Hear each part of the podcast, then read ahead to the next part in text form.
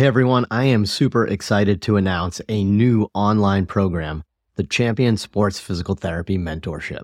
I've teamed up with Dan Pope and Dave Tilley to create this brand new 12 week mentorship program, and we're now opening it up to the very first cohort on June 10th. We hear all the time from people that they wish they had more mentoring and people they can learn from to help accelerate their careers. We're going to take you through all our foundations of sports physical therapy, including our clinical evaluation, working with non operative and post operative patients, building return to sport programs, and even learning advanced phase rehab and strength and conditioning principles for rehab professionals. In addition, we're going to have a bunch of case studies, a community, and live sessions to interact and ask us questions. We really can't wait. Check out the show notes to learn more and sign up today. The first cohort starts June 10th. On this episode of the Ask Mike Reinold Show, we talk about returning back to CrossFit after rotator cuff repair surgery. The Ask Mike Reinold Show. Helping people feel better, move better, and perform better.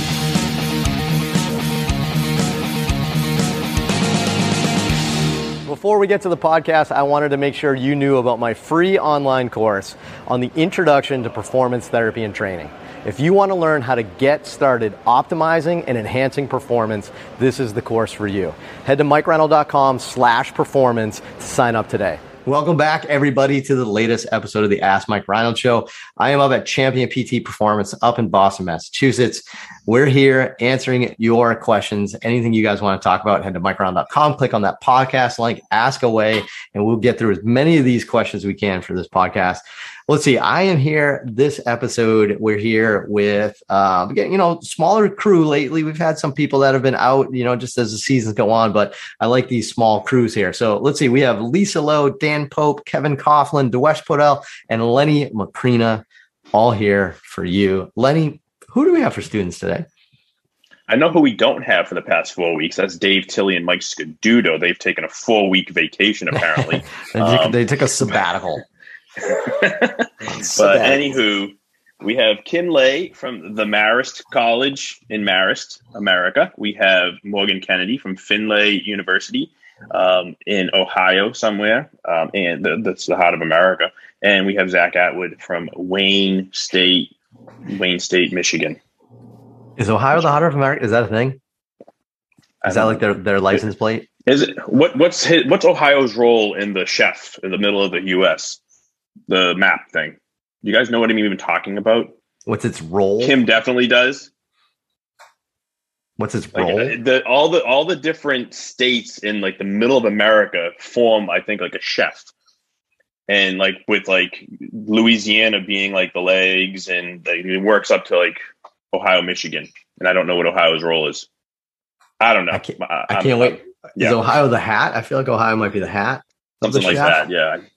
I'm now now I'm gonna have to look this up. That's interesting. I, I just learned about this like a year ago, so I, I don't know much about it. But I, I mean, I did. Yeah, Lenny filling Scaduto's gap of useless knowledge in an episode. I think is, right? Right. Is uh, is right. fantastic. You know, we missed Mike with that, right. but awesome. All right, what do we? Is it we? uh Kim is Kim back up? What do we have for a question today, Kim?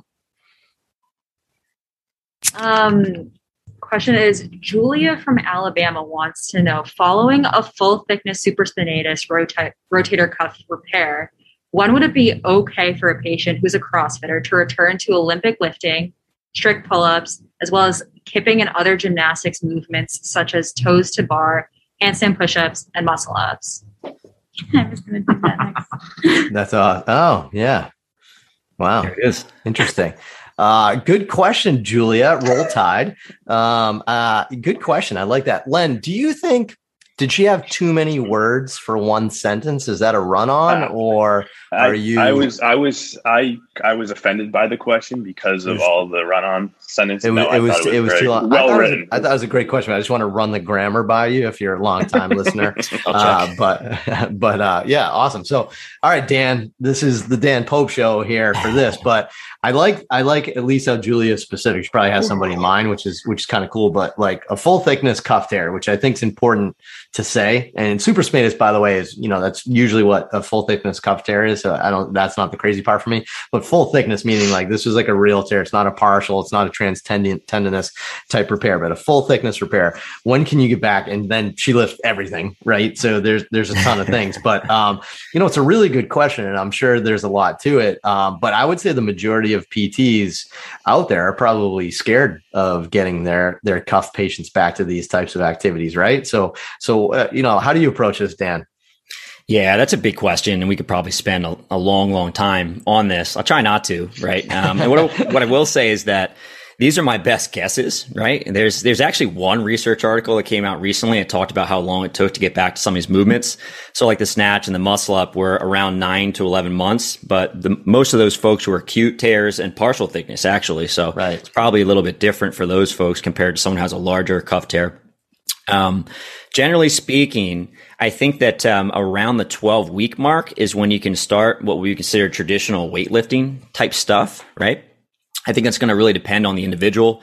Um, it's going to depend on the tear too. If someone's doing extremely well with a smaller tear, then maybe that 12 week or excuse me, yeah, 12 week mark is appropriate. If not, you might have to extend that a little bit. Generally speaking, we start with dumbbell exercises first, and I like to try to work um, below the shoulder. So the first goals from a strength perspective are trying to get around 90% symmetry with some sort of dumbbell press. Usually start with a partial range and progress to a fuller range of motion. And the same thing with a dumbbell row. So we're trying to see 90% symmetry. Once we're getting closer to 90% symmetry, we start going more overhead, right? And that's going to be a little bit challenging for most folks because we need to have a good overhead pull down. Most CrossFit gyms don't even have that.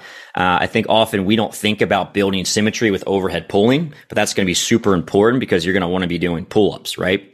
So once we get about 90% symmetry with pull downs and some sort of overhead dumbbell press, go ahead, Mike. No, no, no. I was going to ask, how long do you think that usually takes to get 90% symmetry? So you start at week 12. How long does that take?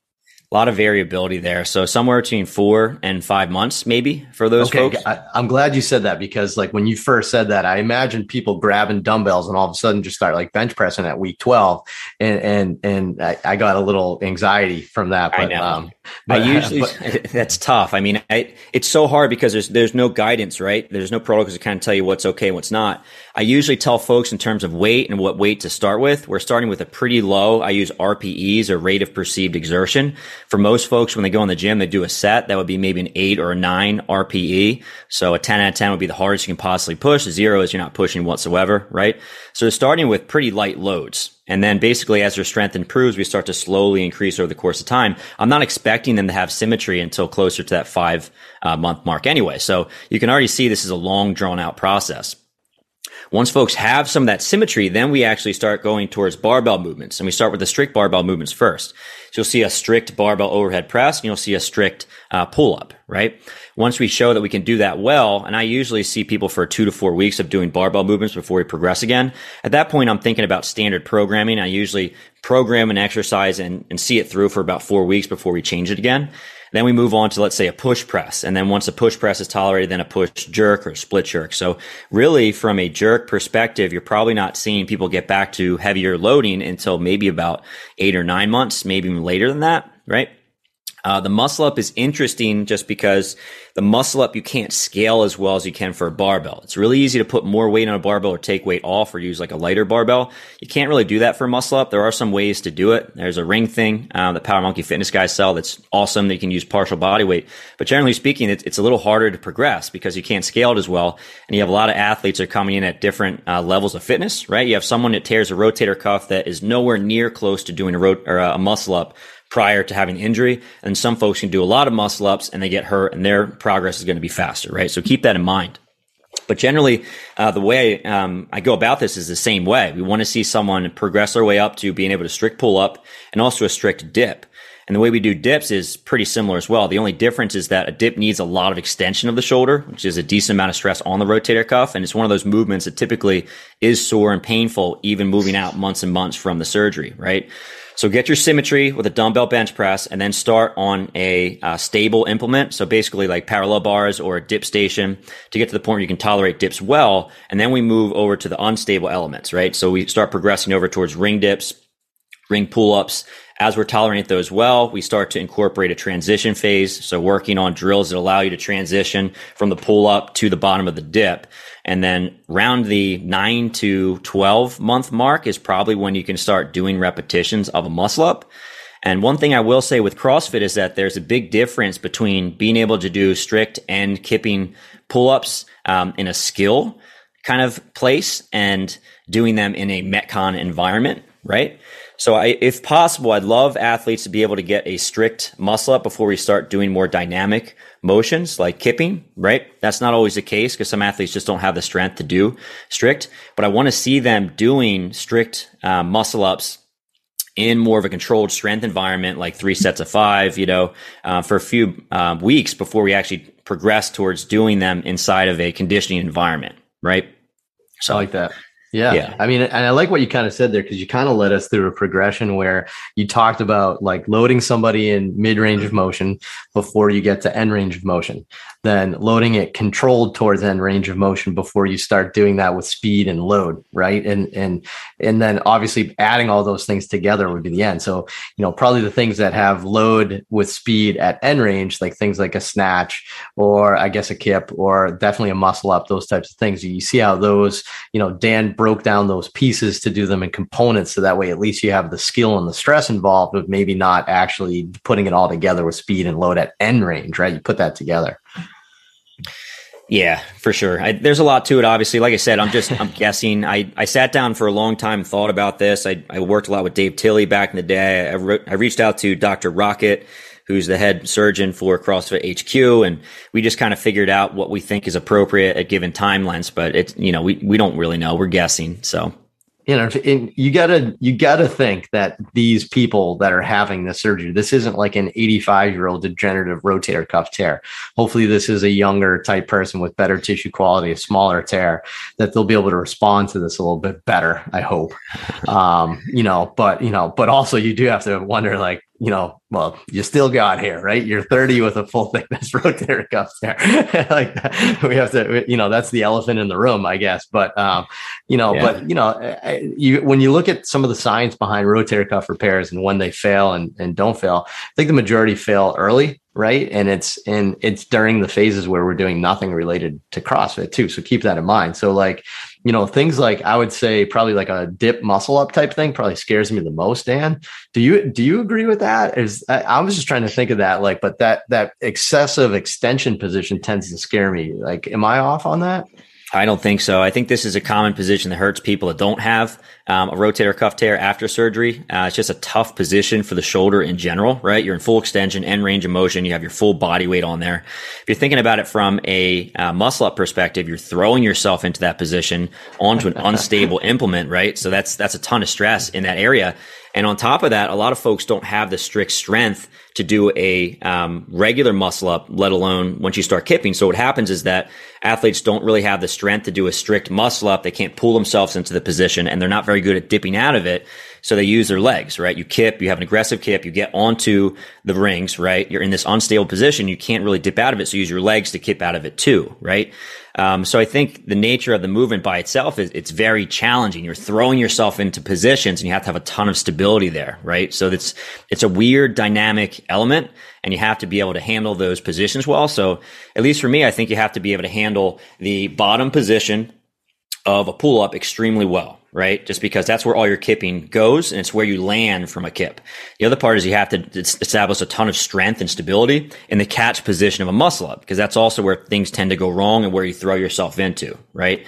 So you're just preparing these positions very thoroughly before you do it in a more dynamic fashion. And for me, that means I'm doing dips, but I'm also doing like pause dips where I go in the bottom position of a dip and I hold there and then I press back out and maybe I pause at the top too, go back down, pause at the bottom because really we want to display a lot of strength and control in the areas that are probably hardest on the body and most likely to cause more injury, right?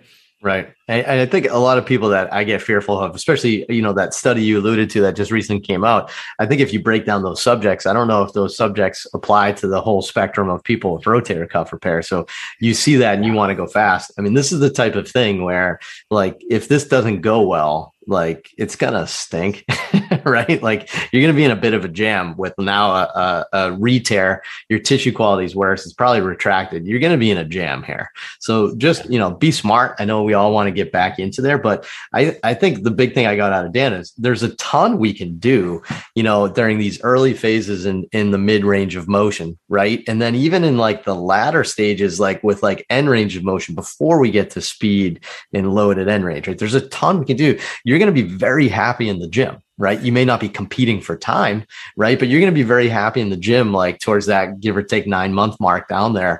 Uh, you know, I, I, you know, so see some, some of that like light at the end of the tunnel, but like just, just be smart. I guess what I said, I'm not like conservative with my athletes in any way, but like, I, I don't, I, I just want to make sure that this goes well for these people. So, yeah. One thing I will say too is that, um, getting back to CrossFit after rotator cuff tear is is hard, right? You're trying to get back to really, really challenging movements. If someone is, let's say, a bodybuilder, they're probably going to be pretty happy with their training around like the five to six month mark. They're starting to load a little bit more. They're back to most of the movements they enjoy. For someone who's in a CrossFit, I think it's going to be quite a bit longer just because there's more stages. And, you know, CrossFit's very dynamic and it's challenging on the body. So, um, if you do, if you are a person considering a rotator cuff repair, I, at least in that study, the outcomes are quite good. People did really well with it. So I think that people can do well with a rotator cuff repair. And if you're a young person with a full thickness, I think you probably should. Um, but it's going to take a long time. So you have to set that expectation. That's like nine to 12 months until you're back to doing everything, you know, that you want to be able to do. And even then, I think for a year, year and a half following that, you probably need to be very cautious, right? So I, li- I like that, right? And just and just realize like you can have fun at CrossFit, but maybe you're not as super competitive initially when you get back. I think is what you're saying. That's good. Um, and then I would just say, you know, now's a good time to reflect. If you're doing CrossFit and you're having some shoulder pain, you should get checked by a quality professional like Dan Pope from fitnesspainfree.com because you don't you don't want this to become a rotator cuff tear because that's going to be that's going to be a big problem for you. So like don't neglect shoulder pain during your lifts and stuff here because there's sometimes there's a lot of things we can do that that can keep you in the gym training um, and not do some damage to the tendon for the long term. So kind of keep that in mind too is is be proactive with this if you're having some pain. Um, so that's awesome. So you know sincerely dan's a man. Like you know we kid around you know you know where you know with dan with this sort of stuff but he's got tons of articles on this on fitnesspainfree.com you you got even courses and programs that teach you this. So it, this is hard to cover in 15 minutes obviously obviously Julia, but uh, go check out Dan's website. He's got a, um, a, a huge database of of content on there, and even some in depth courses. Right, Dan?